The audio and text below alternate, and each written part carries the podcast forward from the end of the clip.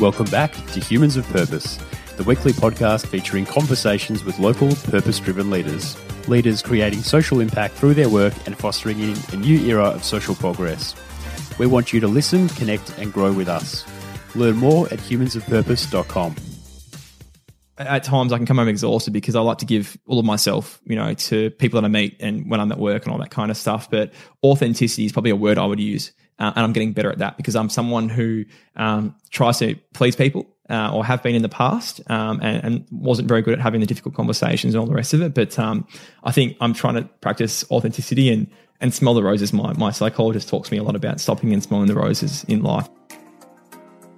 Those are the wise words of Nick Pearce, CEO of Homie.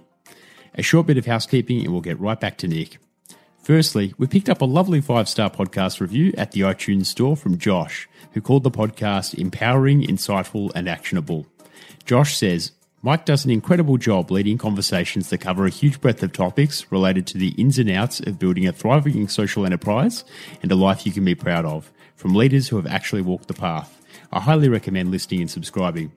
Thanks, Josh, for that lovely review. Every review left does help others find out about the show. My gratitude, as always, goes out to our listeners who have opted to actively support the podcast by becoming Patreon supporters.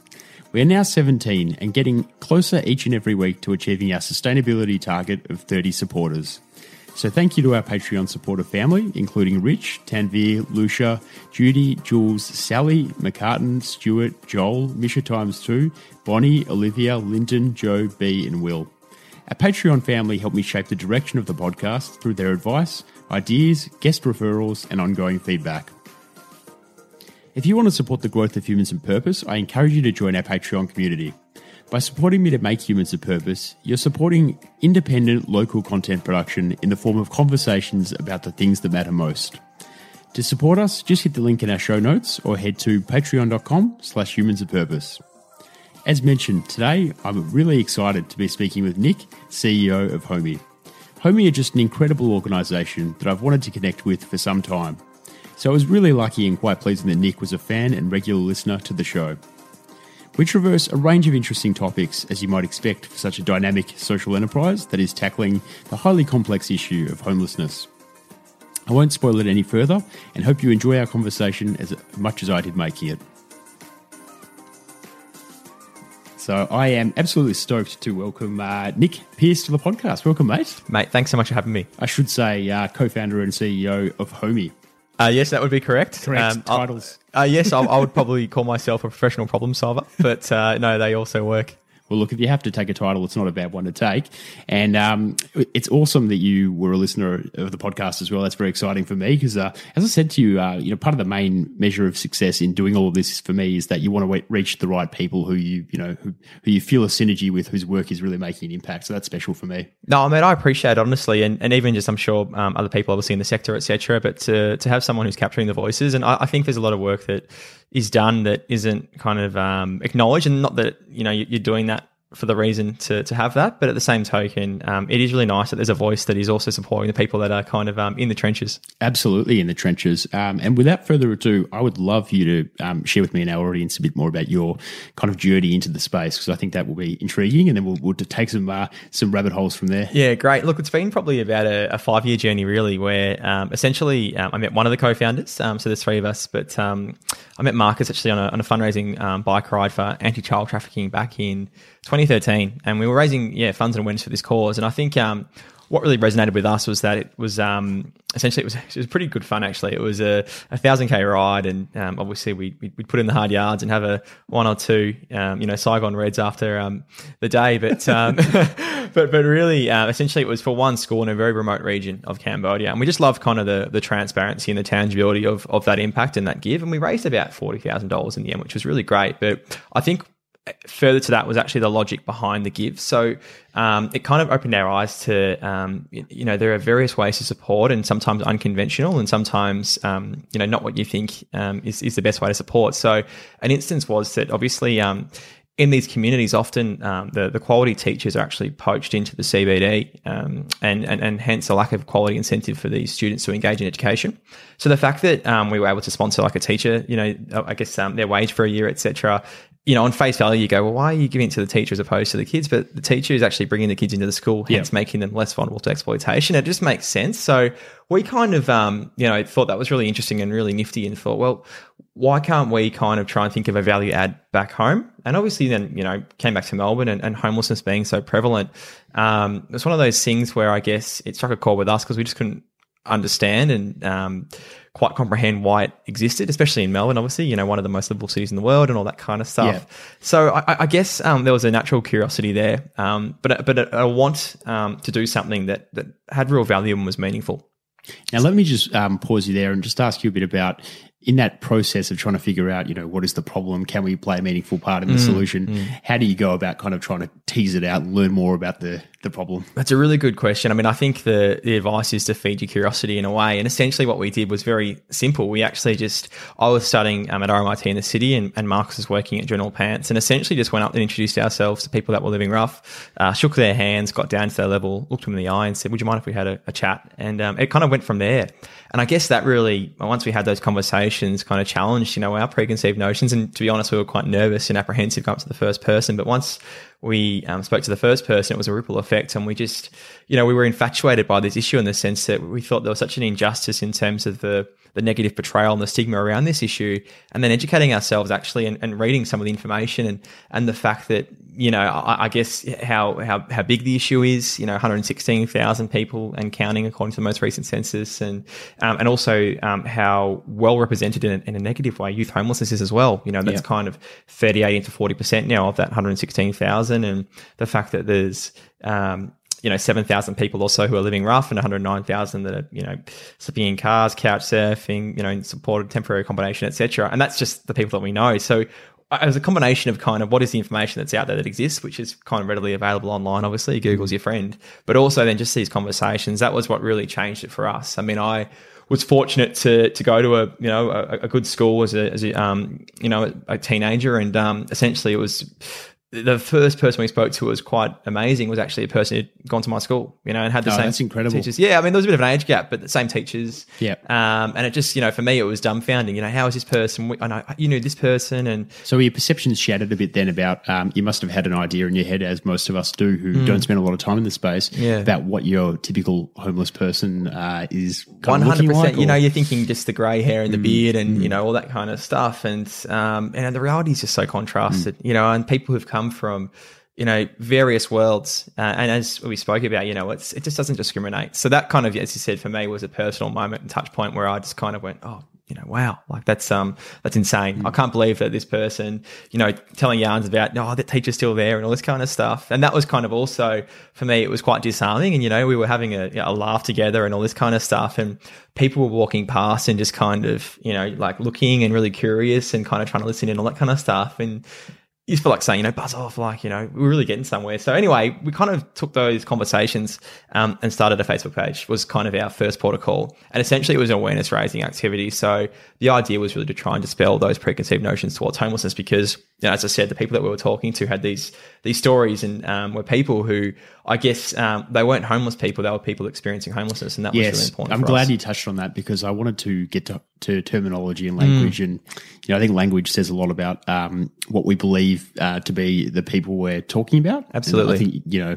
we've all got a lot of work to do because most people just say homeless people. So, Yes. is, is your preferred terminology people experiencing homelessness? Yeah, or- person experiencing homelessness. Yeah. Absolutely. I mean, I think, um, yeah, just, it doesn't define them. You know, that's it's a Yep. situation or a circumstance that someone can get out of. You know, if they are afforded the right level of support, care, opportunity, and we'll get into all that obviously. But I suppose it's a bit like when people call um, people who are experiencing drug and alcohol substance issues drug addicts. yeah, exactly. Uh, so there's a permanence to that that lingers that is just That's kind of stigma. unnecessary exactly. stig- stigmatized. Yeah, and it just doesn't do any justice. So as I said, it's incumbent on us to really make sure that we use the right language and kind of pioneer that, and at all times are consistent with that. So the young people that we work with, as such, involved in our kind of um, operation, they're, they're young people affected by homeless hardship, and that language is informed by their feedback. You know, I'm someone who may or may not have had an experience with this stuff. I, um, you, you know, I potentially had experienced homelessness for a week to two weeks, or Yeah. um, but it doesn't define me. And you know, unfortunately, that stigma that it does linger. So it's really important to make sure that people can disassociate with it as well. So we really try and challenge that. Yeah, And I think that's actually across a number of the sectors that uh, overlap with um, homelessness, such as uh, you know family violence, um,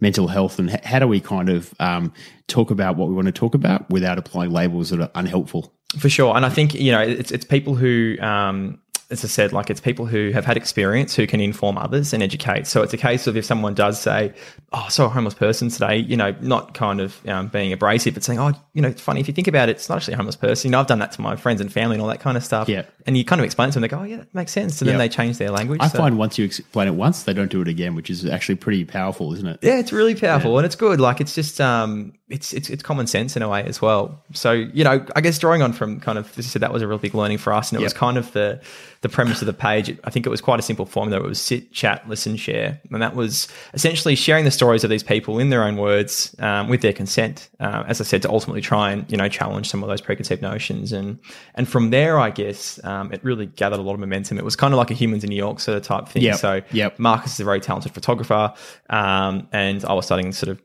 journalism at the time. So we kind Were of you? yeah, There so you best of both worlds. I wasn't very good, um, got by by the skin of my teeth, but at the same token, you know, we, we kind of um, both had a knack for it. And um, it was really powerful. It got a, an enormous amount of momentum. It was a really popular page that was, you know, it was organic and it was reaching, you know, 500,000 people at its peak.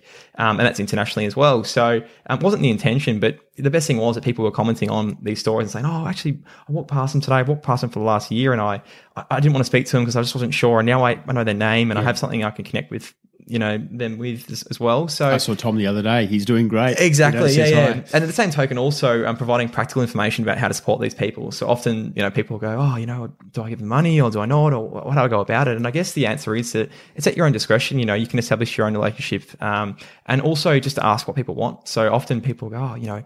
Don't get deterred. Oh, I went and bought them a, a Macca's meal and they didn't want it. And it's like, well, they probably were offered Macca's 10 times that day. Yeah. And, you know, we all feel pretty ordinary after Yeah. eating Macca's. Not everyone wants Maccas all the time, no matter who they are. exactly. Yeah. So yeah, it was kind of just also providing practical solutions and insights, and it's, it's worked really well. And I guess what we learned from that was that there was a really captive audience. And people that genuinely wanted to kind of make a difference. So that's where one of the other founders came into the play, Robbie, who I went to school with. And essentially, we kind of had this idea of um, a big give um, and kind of uniting, I guess, our supporters as well as the people experiencing homelessness, um, and essentially connected with some local services and hosted this event that we saw. Um, it was on YouTube actually. It's called the Street Store Initiative. It's existed um, internationally, and we I think we did Australia's first ever one.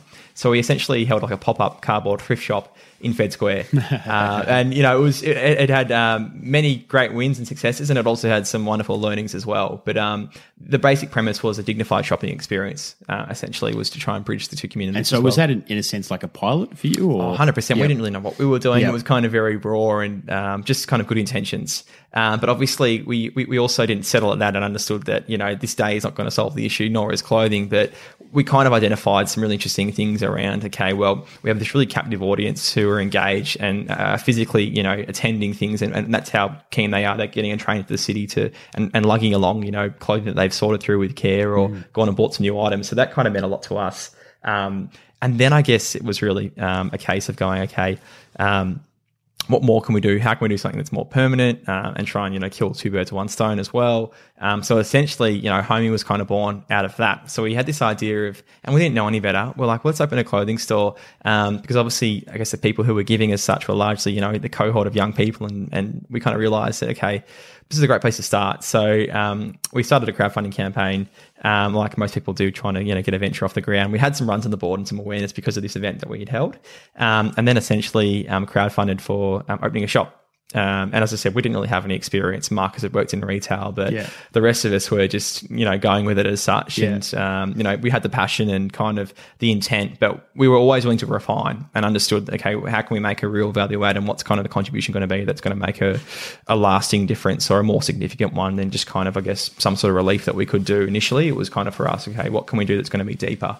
So we kind of, um, yeah, then got to a place of managed to crowdfund about twenty thousand dollars, and we had this logo from our Facebook page that was really popular. It was this monogram that we still, you know, is a, bestseller of ours, and we put it on some some blank tees, and we offered it as a, a reward by the crowdfunding campaign, and that's kind of how the homie label was born. Very cool. Yeah, it's really cool. You know, it's essentially it's like a label. It's very that, gritty. I like it. it is, yeah. It's, it's very, it's very, you know, and our and our, our, our brand kind of, you know, I guess um, subheading is label for the streets, and that's that play on words around, you know, label for you know streetwear as well as um, you know homelessness as such, and just the idea of kind of making caring cool as well, which sounds a bit lame, and you know, even when you say it, but but really um, tapping into this market which has existed for a long time, and, and street culture, which is you know kind of um, something that is becoming more and more accessible for people as well. Um, Is it a model that's done overseas? Like, Look, to the best of our do knowledge, we- homies we- exist overseas? we- uh, I, I think there are initiatives uh, that, that I've seen, um, none that are exactly Homie as such. But for instance, when I got off the plane to LA for the first time, I saw there was Homeboy Industries, which essentially works with people who are exiting sort of um, the criminal justice system. yeah, yeah. providing Uh, that's, kind of different though. yeah, they have their own clothing brand, all that kind of stuff, Okay. but but nothing that's kind of, I guess, um, there's a niche I think at the moment. So you're bringing in basically taking what the cool of that thrift kind of urban culture and Yeah. dive it and sort of taking that and then sort of parlaying that into supporting the community sort Exactly, kind of yeah. on the streets. For sure. I mean, I think Yeah. it was just one of these things where, you know, caring could be cool. Yeah. And, you know, people were, you know, people, streetwear's been something that, as I said, has lasted for a long time. It's a really good access point for people. You don't have to be someone who's too colorful. You know, there's, it kind of caters to all. You do have the high end, you know, stuff, but you also have kind of just the core products and the base tees and stuff, which, Yeah. You know, I'm pretty. Uh, Base tees are critical. Yes, I oh, mean, mate, I minimal swear- is the way, the way to go. I'm, I'm, I'm, I'm a white. We've got one black tee, white one tee, white yeah, tee. exactly. And I'm anti-sweat. I don't wear grey. We've both got green shorts. It's hilarious. You should get a photo. No, I'm I'm, I'm very um, like that as well with, Yeah. my fashion. So it's kind of just this access point, right? And to Yep. start a conversation, especially with young people, because it was it was engaging them. So um, what we decided to do was then host these kind of um, these VIP shopping experiences in store. So rather than kind of provide the VIP to the, the the haves of society, it was more so people who might not have had that opportunity before. And also being in a shopping centre, you know, um, a lot of these places have had difficulty working out how can they help and what can they do and people obviously coming into the center and how do we manage all this kind of stuff so we got to actually educate them on well this is where you can kind of um, engage people and make it really productive um, and, and so cool. It's such a cool idea. I mean, I think that's my favorite thing that you do is the VIP. Oh yeah, days. thank you. Yeah, look, I think they they serve a really important purpose now, and I'll explain kind of, um, I guess the um, the formula uh, and, and where it's at now. But it started out with essentially, yeah, inviting more of these services. So it was kind of a replica of that event we did, you know, um, in Fed Square in 2014, and we opened our doors to the public in June 2015 um, in Melbourne Central Shopping Centre. And the first service we had across, we invited the big issue. Love what they do. Love their model. Um, You've heard the one uh, with Sally, our, our podcast a few weeks Yes, ago. yes, yes, Sally Hunter. Yeah. Yeah, she's an amazing woman. She's great. Yeah, yeah, she's she's an absolute legend uh, and a real pioneer, I think, um, and, and someone who is really good at, um, uh, I, I guess, um, saying it how she sees it. Yep. Um, and We like the straight shooters in this space. There's no Oh, time cool. to muck around. No, there isn't. There, honestly isn't. Yeah, no, so she's a, she's a wonderful person. But um, essentially, we invited these the, the vendors in, and, and we had this amazing day where we kind of um, through the community. It was kind of if you buy a t-shirt, we'll give a t-shirt. You buy a long sleeve t-shirt, we'll So give it's a a one for one t-shirt. model. It was initially, Yeah. yeah, yeah. Um, and it was really cool because we got people to write on a sticky note and put it on the wall. We had this wall of support and just a message of support that would go along with the garments when they've received them. Invite them into the store, shop for free, get to choose five items of brand new clothing at their own discretion. So that was really important. That actually it was it was empowering. It wasn't one of those things where we're kind of going, here's a uniform. It was kind of choose your own sense of style, etc. And look, it wasn't just Homie stuff we had initially. We had brands supporting us, uh, Stussy, Cotton On. Um, we had a really eclectic mix of stuff that was kind of populating the store because we were trying to still work out what we were hell we were doing. Yeah, yeah. Um, but um, I guess it, it grew from there in the sense that with those days it was also kind of the, the, the haircuts, the um, you know the food, coffee, and just obviously the the genuine conversation sort of type of things as well. So it's just a really good way to kind of um, engage with these people and um, just provide an experience that you know obviously wasn't going to solve the situation, but might have made their day, their week, you know.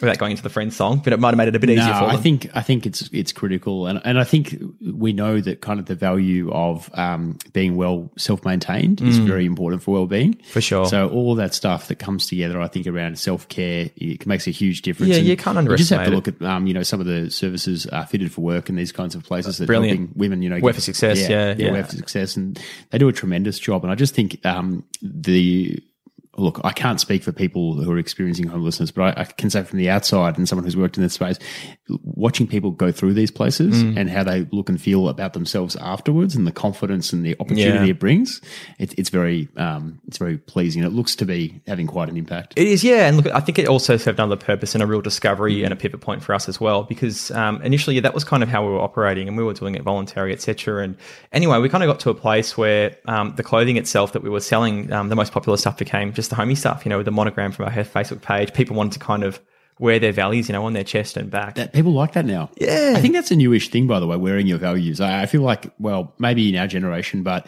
I think you, you see a lot more statements of values and compassion Yeah, now yeah. in people's fashion than before. I I think it's really nice, and I also think it doesn't have to be kind of um, shoved down your throat. You know, I guess we've gone about it in a way that is kind of um, relatively unassuming and subtle in the sense that you know our tagline's label for the streets. It doesn't say anti-homelessness charity, etc. I mean, it's kind of if you know, you know, and that's also part of kind of that cool click sort of type thing as well. Yeah.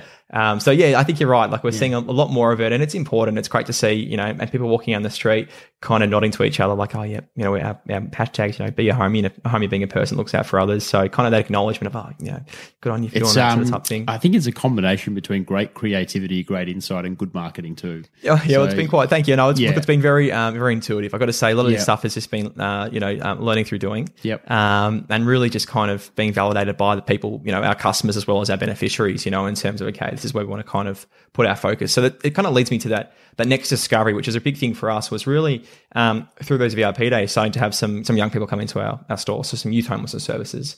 Um, and the feedback from these guys was, I had an amazing time. I love the brand, um, but I just, you know, I obviously love to come back. Like I, I've got no work experience. Um, I need a job. I've, I've got nothing on my resume. I'm finding it really hard out there. Is there a chance I could come and sort of start working with you guys? So, you know, it was just natural for us. A sure thing. You know, I guess we needed people to help um, man the store. And as I said, it was a voluntary operation at that point in time, but it eventually became, you know, um, you know, casual pay positions. And then um, it's really come to this amazing place now, which we're really proud of, which is essentially this kind of unique program um, that's called this Pathway Alliance that we've sort of established in the last couple of years, which is this structured retail training and employment program for these young people affected by homelessness and hardship. And essentially, um, it's eight months of, of paid employment um, at a minimum of 16 hours a week, um, also a Cert 3 um, in retail, it's delivered with an RTO. Um, so it's this really comprehensive program that we kind of created in collaboration with these these local youth homelessness services, and then obviously um, with these young people, and and now partnering with you know I guess organisations like Cotton On and, and Bonds and Champion, and actually training their staff and, and their teams to be able to facilitate employment through their workplaces is kind of where it's getting to and where it's So at. this is a whole new avenue to create impact for you. It's a massive. Yeah, we're kind of outsourcing impact in a way, but it's killing two birds one stone because you're providing more opportunities, right? But at the same token, you're also, I guess, for these um, these employers, you're helping to reduce that workplace stigma and educating their employees, um, Yeah. which is really special. So you can kind of, it's, it's it's great to be able to tackle an issue from multiple angles. Hundred percent. I think it's, refine- it's the only way to do it if you're an innovator and you're a strategist too. So Yeah. I see that as being really clever because I, you know, originally when I kind of looked at what you're doing, I thought I can see that the beneficiary here is just the person experiencing homelessness. But now I'm seeing kind of the other sides too, and it's it- it's really broader stakeholder Look, there's a lot of stakeholders. and It's like most operations and organisations. I think there's a lot of minutia. You know, Yeah. on, on the on the face value service level, it's a VIP days for us, and, and but the Pathway Alliance is where you know we're kind of really cooking the meal. Hmm. And the, and the beauty of that is that we have these guys now. We've had 19 graduates of our program, all who've moved into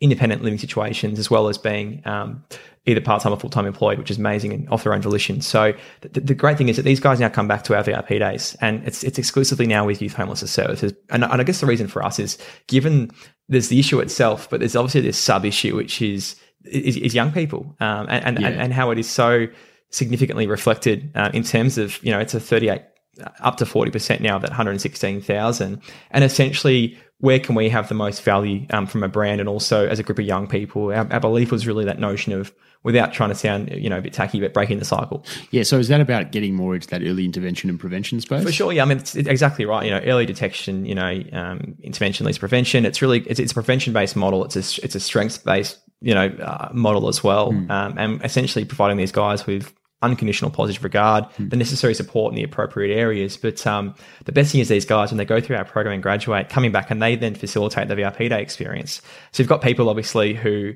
um, essentially have come through and identified with us through the VIP day experience, and then they're actually facilitating it for another young person and going, hey, and they change, you know, I guess they go from that end of the counter to this end of the counter. And that's kind of the most profound, I think, moment for us is that you see someone who eight months ago was there as the customer Hmm. uh, and as a VIP shopper is now then someone who's serving this other young Uh, person. well, that, saying, that's what we call a moment of impact. That's very hard to replicate or understand without actually watching that. that's a really good, but I love that term. Yeah. I, I, I, exactly right. I mean, it gives me goosebumps when I talk about it Yeah. because for us, it's really special. I can Um, see that, and I can see how you think and talk about it. I mean, what it means to you, and Mm. I think you know, setting out to create what you've created, you did so much more than what you expected. But to have that moment of kind of um, changing of the guard, so Yeah. helping one person give that hand up and you know move up uh, through the system, it, it must be a real kind of um, a, a wonderful feeling. It is. I mean, honestly, that's probably for me. That's that's the highlight. You know, is just seeing that person, you know, stand there confident, you know, their shoulders back, head up, you know, looking at this other young person in the eyes and saying, "Welcome. Hey, you should apply for this program. I just did it. I've had a great time. I'm doing this now."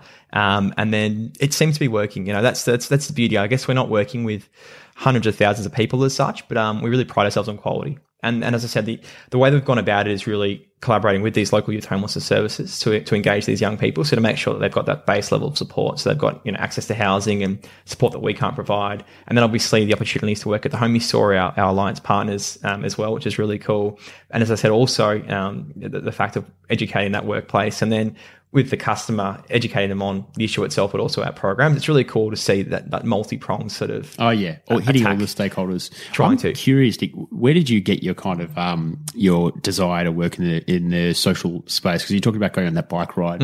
So have you always wanted to kind of do um, charitable works or have some kind of involvement in this space? Yeah, it's a good question. I mean, I think it's probably a, a number of different factors as such, but probably some that are more, um, I guess, um, reflective of um, why I'm where I am now. Is that, I mean, for instance, I kind of was very indifferent to this stuff, to be honest, at school. Um, I was kind of involved with, you know, the sausages and all that kind of stuff. And I got more and more increasingly so involved as I went on through through high school. And then for me, it was actually a moment with my own situation where um, mental health was something that I just didn't know about, I didn't care about. You know, played footy and you know all that kind of stuff. And anyway, it kind of was a big moment for me when I finished school. I didn't have that structure and direction, and I um, ended up being diagnosed with OCD.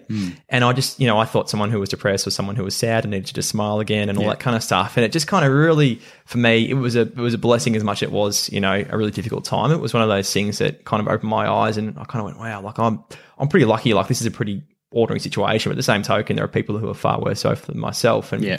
and that kind of, to be honest, is probably one of the more significant factors. And I'm not saying you have to have that experience by any means to be able to start something Oh like this. no, but, I, I- I can imagine it must have led to a lot of introspection for you and kind of also thinking about your own purpose. I think empathy was a big thing, to be honest. And yeah, and I was really motivated. Like I was kind of more so than I wanted to try and you know um, get on top of this thing. Was actually I wanted. Like, there are people who are doing it worse than me. I know that sounds a bit lame again, but it was kind of it was true. Like, Well, it was a drive internally. A kind of a sick thing is that, um, you know, when you're in that situation, I've, I've been there myself with my own struggle, is that helping people who you think might be worse off than you is a, actually a really good way to help both of you. For sure. And I think, you know, there's also something that's to be said around, and it's quite funny to say, but when you're in the trenches together Mm. and that notion of kind of you're not alone. So that was big for me was like, I'm, I'm one of these guys. And, and once again, when it, when it led to obviously where I am now with working at home and homelessness is that, you know, a lot of people, whether you're experiencing homelessness or not, you know, have mental health issues. Um, and it's a really difficult thing to manage. And um, it's even more so difficult when potentially you have the other pressures of instability in terms of your accommodation Oh, and, you know, disconnect from family and all these things. So just for me, I kind of, as I said, my empathy developed above all else. Yeah. Um, so I became a, a bit of a different person, I think. It's a bit of an identity crisis, really, when it kind of first transpired. But um, I was really, and I am now, I look back and I'm very thankful for the, um, you know, for it to have actually transpired. Yeah, well, I think that that sort of a great leveling tends to happen when we hit our own personal crisis that we don't expect, where it's kind of you you realize once you've come through it that every single person is only a few really bad things going wrong from ending up where um, the person you're trying to help is. Absolutely, yeah, and that's and, and, and case in point was this person. Obviously, who had gone to my school as well. You Yeah. know, it was it really validated for me that uh, you know, it could happen to anyone, and how lucky I was to have you know a loving family and you know a house and all that kind of stuff. So that was probably a, a big moment. But also, as I said, another learning for me and something that was really important was to do it well, to to, to do what I'm doing um, with quality and care and diligence. And I think that was a learning from that bike ride, and you know even with that school and that teacher as such, it was at OK. Um, you know, there are different ways to go about things, but I wanted to make sure that it made sense to me Yeah. um, that it was kind of attacking, you know, this, I guess this, um, this issue in the right area as well, and making sure that we maximize our impact for what we had. So the other beauty, obviously, of being in retail, obviously, is that it's the biggest employer of young people. You know, this industry itself is, is enormous. Um, so the, the reality is that we're, we're taking, I guess, the biggest group of people in terms of percentage experiencing homelessness and uniting them with this, um, this industry that has enormous capability and capacity for employment, as well as the fact that it's a great conduit. Most of us began our professional careers working. I, think I started working at Grill'd, you know, on the on the burgers, that kind of stuff. love so, Grill'd. Yeah, it's great. I'm craving good. it right now, actually. But, So good. but hospitality, you know, and and and um, and retail are like these these launching pads. Yep. Um, and I think it's a rite of passage almost. It is. It really do your is. time in a retail or fast food kind of venture. Absolutely. So, you know, that's kind of where we landed. And and that's where it's at now is that we're really, you know, as I said, trying to, with, with our impact, we're, we're helping others enable that and achieve that, um, who even aren't even charities in their own right, they're businesses, Yeah. which is wonderful. Um, but also, you know, I guess for our own brand, we're still, you know, trying to do as much as we can to start the conversation or hopefully finish it one day. Um, but but but really, I guess um, in essence, um, you know, it's just about looking out for others. That's our whole thing. A homie is a person who looks out for others. Well, I think I want to say that your approach in emphasizing the simplicity of the solution is is very clever, and I think it's it's helped you a lot. And I think it's it's no um, surprise to me that you you've won a couple of awards recently for your great work and.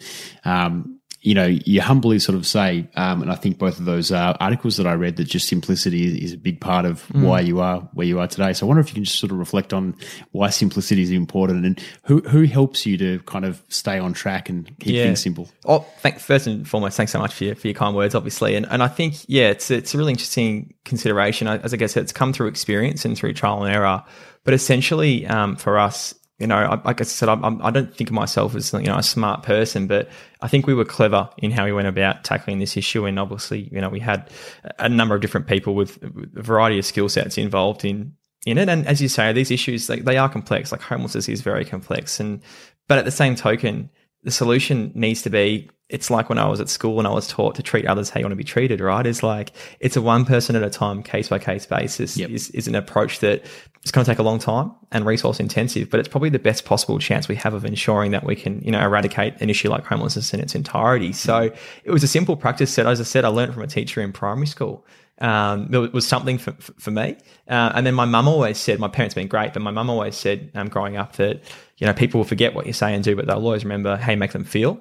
Um, and that was really important in terms of I use that quote literally all the time. yeah, and I know. She, I know she certainly didn't. Uh, you know, she, she didn't copyright it. Obviously, it wasn't. You Yeah, know, yeah, uh, yeah, but yeah, I think it's it's so important. No, I just mean that um, it's a really great quote. Yeah, it, it really is, isn't Yeah. it? And I think, um, yeah, I, I guess that that notion of simplicity was that we're really trying to say like.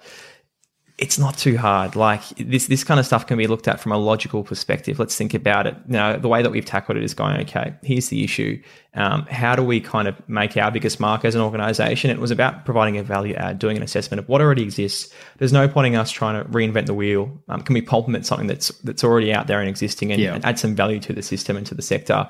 And that's essentially what we were able to identify was that there was this void, um, this opportunity for employment was was, was big. Um, there was a need for it, and it was coming from these people. You know, literally, it was coming from a young person saying, "I need a job." So you know, how better you know validation can you get that Oh, this is required than, than you know the person you're trying to support telling you face to face. So that was kind of something for us. I was like, okay, we can do this. You know, we need staff. Like it was a natural, you know, marriage and, and learning that just transpired. So I like to think that, um, yeah, essentially with all these issues, I mean, you know, there are complexities around, you know, everything in life really. And, um, but I, I also think there are some there's some practices of kind of just you know listening. Well, I, I hear so much about how complex homelessness is, Mm. the experience, and you know, solving homelessness. I'm Yeah. quoting if anyone can't see, which no one can. Yeah, yeah, of course. Um, th- there's no solving panacea to so- solve homelessness at this stage, but I think what's refreshing is how you kind of have started. You fanned up rather than fan down. So you take the simple approach. You start with a person by person and Mm. Yeah. um, add add value through a service.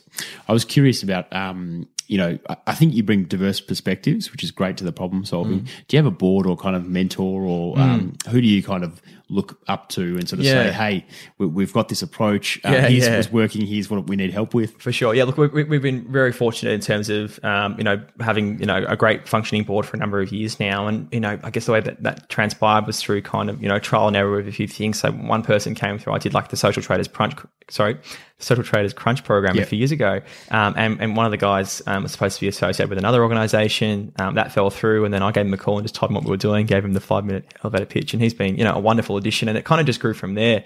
Um, one of the people that we're really lucky to have, um, we have the former sort of head of, um, I, I- guess the the, the psychiatric unit at the Alfred Hospital um, is is, is um, one of our board members, and she's just a wonderful, very um, eclectic kind of. Um, skill set um, and you know someone who's just an amazing she's a grandmother now but you know was on a radio show she's hosting is involved in various community projects but also just the insight that she brought um, in regards to working with these young people and setting our expectations um, you know, in terms of okay, this is going to be the journey, and it's not going to all be obviously rosy, etc. Mm. And just kind of um, for us providing that clarity that this stuff is hard, Yeah, and got- it's hard for a reason. persistent. Exactly, and, and I think um, you know people are deterred easy, and it Mm. was also kind of that that was instilled within us is that okay, um, once we understood okay, this is going to be a bit trickier than what we thought Mm. in terms of it's not going to be sort of a straightforward journey. Were you a group who was spurred on by the idea that the hard things are the things that are worth doing? So I think as we learned, bite down on it. in, in a way, I think yeah, exactly. I think we, we we had this kind of um, this this phrase that was coined by her, and she goes, "You guys, you know, we're not putting out the menus, we're cooking the meal, we're in the kitchen." Great. And that was good for us, and that was like, you're right, we are. You know what? And it's taking time, and it's taking money, and it's taking resource, but it's worth it. And the end product was obviously, you know, a, a really wonderful, and I shouldn't use the term product, but you know, the end result really was, you know, a young person who, you know, had a really, I guess, increased sense of self confidence, you know, far greater life skills, um, and just seemed happier in general. And that was that was important. So kind of we took solace and pride in the fact that you know what, um, you know, it's it's it's, and this is another thing that she sort of spoke to us about was that um, you know we can't do everything for everyone, but we can do something for someone. Well said. And, and we'd rather make sure that we could do it in the area where we can be most effective. And our and our belief was working with young people, um, we can obviously hopefully help with these guys who we're putting through our program and who are having these you know wonderful results. Is that they are, um, if they were to revert back into this cycle, which we would hope that wouldn't be the case, but um, they are far better prepared to take themselves out of it off their own volition than what they were previously to being involved in this program. So even if there might be hiccups in life, which there are for all of us, Yep. this person is better prepared and, and equipped, which is important as well. Yeah, I think that's critical. The last part, just the ups and downs people have, and it's never a linear kind of line from No way, bad to great. Yep. Uh, it's always, you know, uh, a, a squiggly line that kind of has lots of bends and turns. It is absolutely. Um, what I was going to ask you was, um, how do you think about um, in your space growing? Like, sort of, how do you scale what you're doing? Because I, I think you are hitting impact in a number of ways Hmm. Yeah, across mate. stakeholder groups. Yeah. So, what what comes next for you, and what are you excited about doing? Well, we talk about sort of conscious expansion is really important and, and not biting off more than we can chew. So we are very aware of what we can and can't do and, and where we can add real value. So obviously this alliance is really important because we're, you know, we're working with, you know, people in the community, um, they support services um, and also currently trying to expand our kind of offering through these retail partners. So really for us, employment is the name of the game at the moment. Um, and obviously trying to increase the capacity, but ensuring quality. And that's really important because obviously when we go to another retailer as such, you know, the staff that work in our store have been with us for a number of years. They, they've had, you know, a lot of experience and it's to make sure that we can pass on the right education information and have the, the right infrastructure for them to facilitate just as much of a quality experience for this young person as we've been able to so far. Um, but also diversification within kind of um, you know the industry. There's and working with these brands has been amazing to kind of see that retail is not just working on a shop floor. Yep. You know, you look at Cotton On, it's it's got, it's got like a whole court it owns. You know, as such in in Geelong, it's like Geelong is almost Cotton On. Yeah. And you know the amount of staff that they have there and the opportunity for expansion and aspiration there as well. Um, and the other brands working with Hanesbrands as well. It's very similar. Is that it's amazing to see what is available out there within this industry itself. Um, so really trying to explore, you know, potentially we'd love to be able to have one day people who are, you know, working in fulfillment and graphic design and marketing and all that kind of stuff associated with their own brand, but also within these departments of these other organizations. So really trying to make sure that we can kind of expand, you know, horizontally as well as vertically is, Yeah. is really important. But I guess I, I preface that by saying that quality is just so important. It's it's, it's critical to our success, um, and we pride ourselves on it. So we might not be churning out enormous numbers as such in terms of our intakes and and all the rest of it, but we would much rather make sure that this person has you know as good an experience as can possibly be the case. So that's one thing. Yep. Um, but also, I guess, you know, from our perspective of brand amplification, you know, is we want Homie to be a household name. Yeah. We want people to, to know about what we're doing, know about who we're supporting and why we're supporting them in particular. And the logic behind that as well is really important, as I said.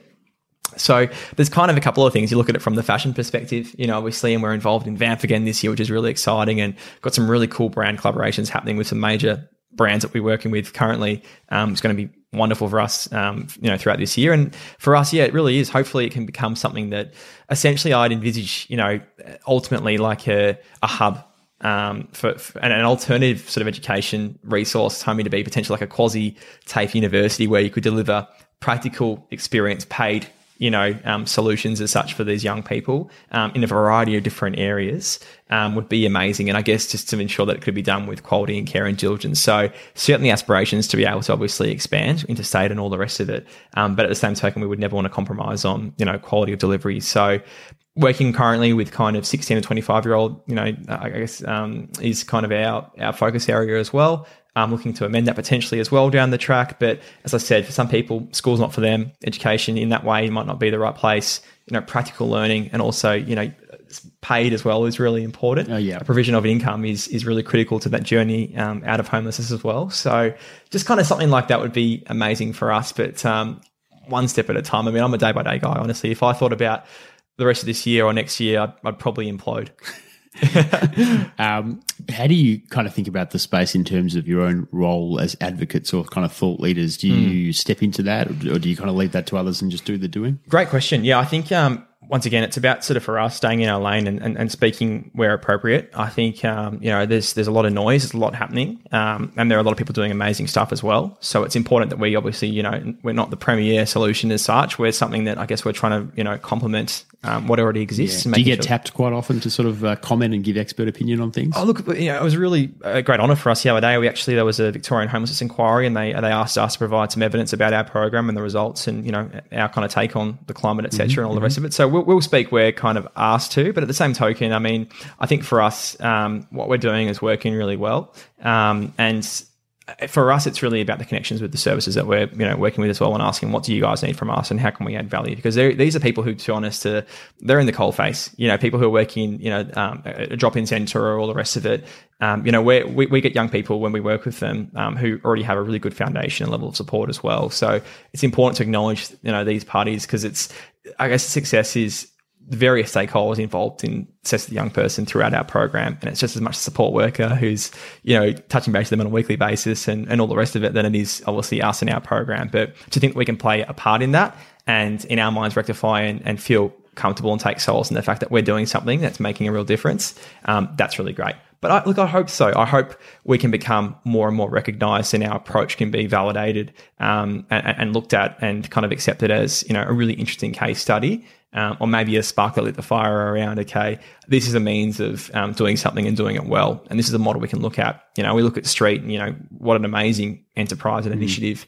And they certainly are someone, you know, that we look up to and have been wonderful and, you know, their knowledge share and all the rest I'm sure of it. they also look up to you.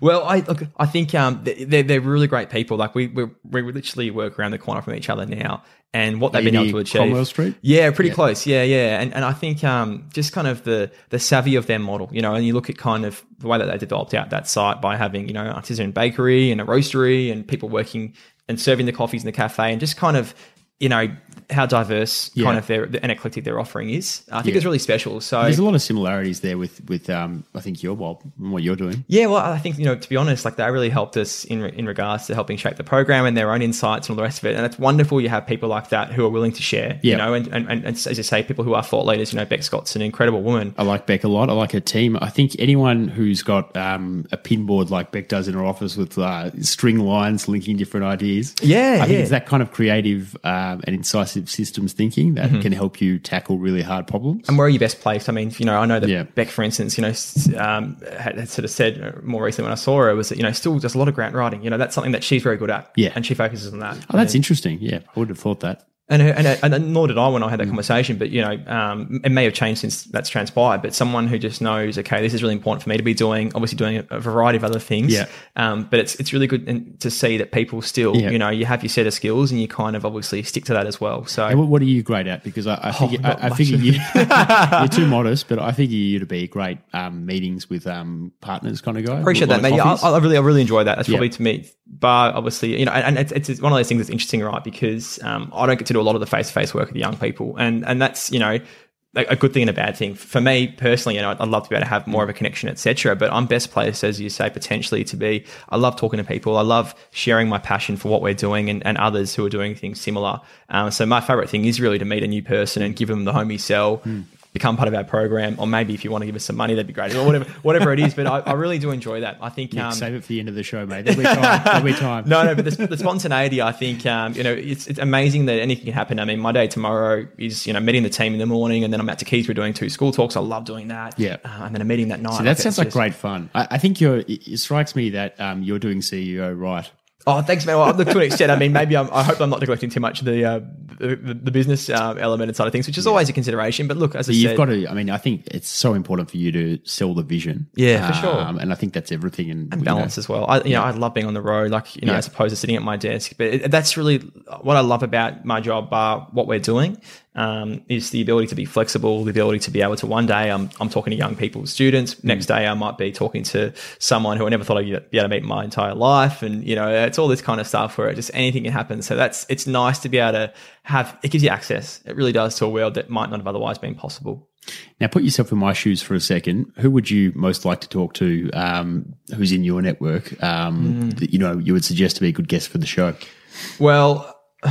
There are a lot, obviously, a lot of people, um, and well, you, as a listener, who would you like to hear from? Oh you know, wow, that's a really good question. Yeah. I mean, I've got a particular interest, um, I guess, um, for people who are working, obviously, in a means in which we are to an extent, um, in the sense that I love people who are tackling issues. Um, as you say, I mean, I would have said like someone like Sally, obviously, but you've you know already Too late. had someone. But I love I love initiatives that kind of, um, as I said, kind of a, a really uh, meticulous in kind of their operation, and and there's a lot more, as you say, behind kind of the, the shine of what you know you see up front. Yeah, Um, shine is a bit of a distraction, I think, in this space. I mean, it's very, it's very easy to say, "Oh, yep, um, they're the you know the main player in town, and they've got the best Yeah, marketing and whatnot." yeah. But I think I like your um, your uh, metaphor for you know people who are doing the unglamorous or the less glamorous work in the trenches, Mm. who are maybe not the first ones to hit up your email and clog it up and say, oh, "I need to come on your show." Yeah, you yeah. You Well- of- So two guys that I, and I was just thinking, and actually, there are two fellas that I that I've heard um, speak, and they're amazing. And we, we actually Hmm. are doing so. We connected with work um, and relate to our programs um, ongoing. But Hugh Van Cuylenburg, obviously from Resilience Projects, is, Oh, you know him? Yeah, yeah, he's an amazing. dude. hasn't uh, replied to my LinkedIn. Request I'll yet, try so- and um, I'll give him a bump. Hopefully, I'll give him a, I'll give him a nudge. He's a, he's an amazing guy. Yeah. really. Good. And then I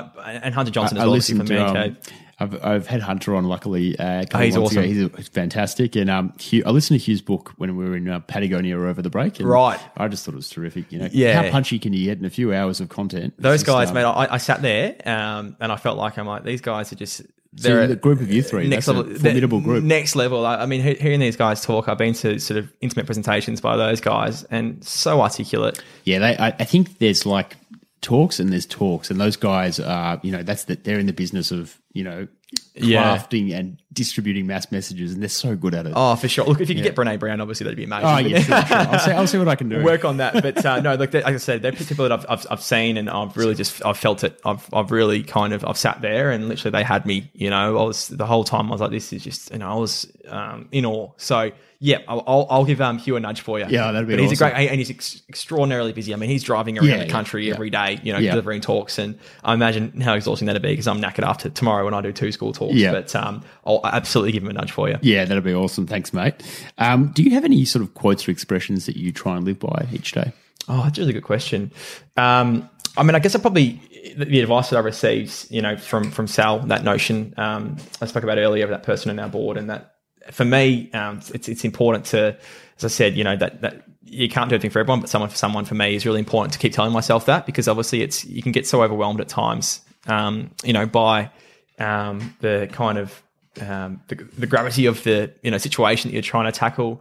Um, I always think from a from a business um, perspective that cool heads prevail uh, is something that um. I've, I've learnt um, a lot. Um, and um, as I said, that what my mum told me, and I said that quote that you love as well, is that notion of making people feel, Yeah. and how do you make them feel, and just really trying to make sure that I really, you know, it is, you know, at times I can come home exhausted because I like to give all of myself, you know, to people that I meet and when I'm at work and all that kind of stuff. Mm. But authenticity is probably a word I would use. Uh, and I'm getting better at that because I'm someone who um, tries to please people uh, or have been in the past um, and, and wasn't very good at having the difficult conversations and all the rest of it. But um, I think I'm trying to practice authenticity and, and smell the roses. My, my psychologist talks to me a lot about stopping and smelling the roses in life. Do you practice uh, any of the gem stuff from Hugh's work? um, funnily enough, I- I, I think um, I have made excuses not to, in the sense that I probably go to myself, I'm too busy when I'm not too busy. Yeah. Um, I, I constantly, there are things that I should be doing and, and, and want to be doing, but I'll tell myself that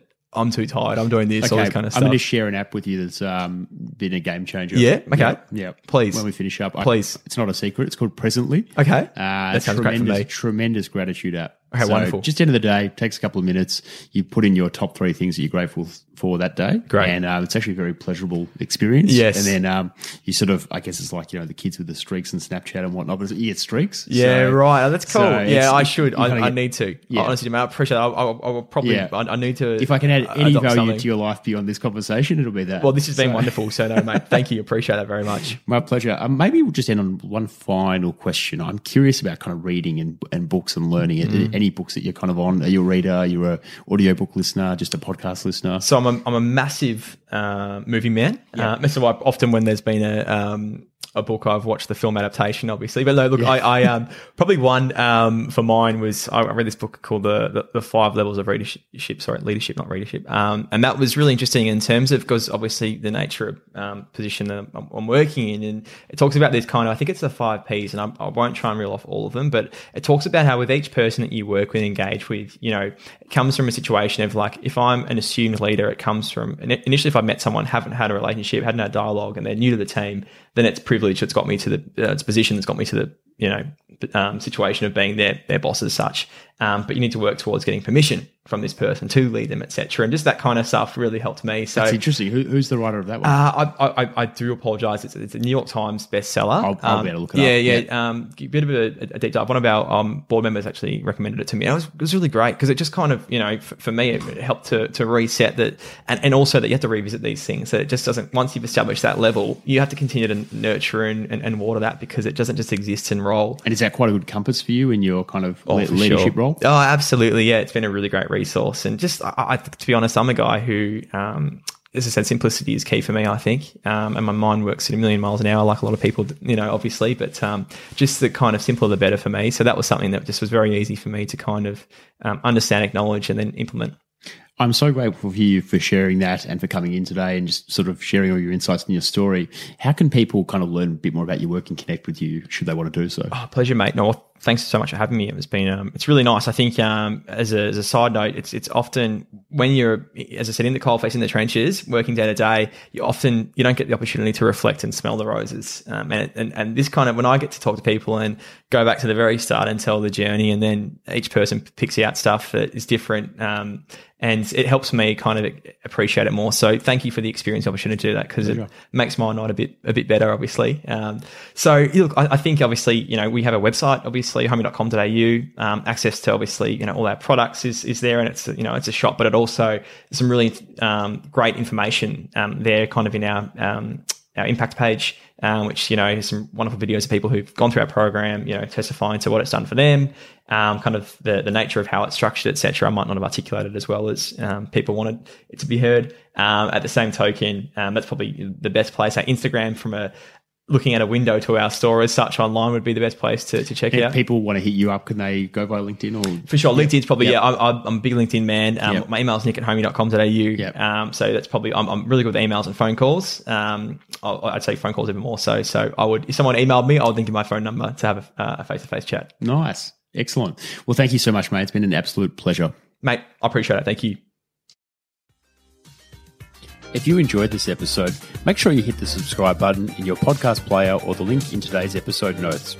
Why not share the podcast with your networks? After all, 62% of our subscribers come from word of mouth recommendations and social shares. You could also leave us a five star review and some kind words in the iTunes store.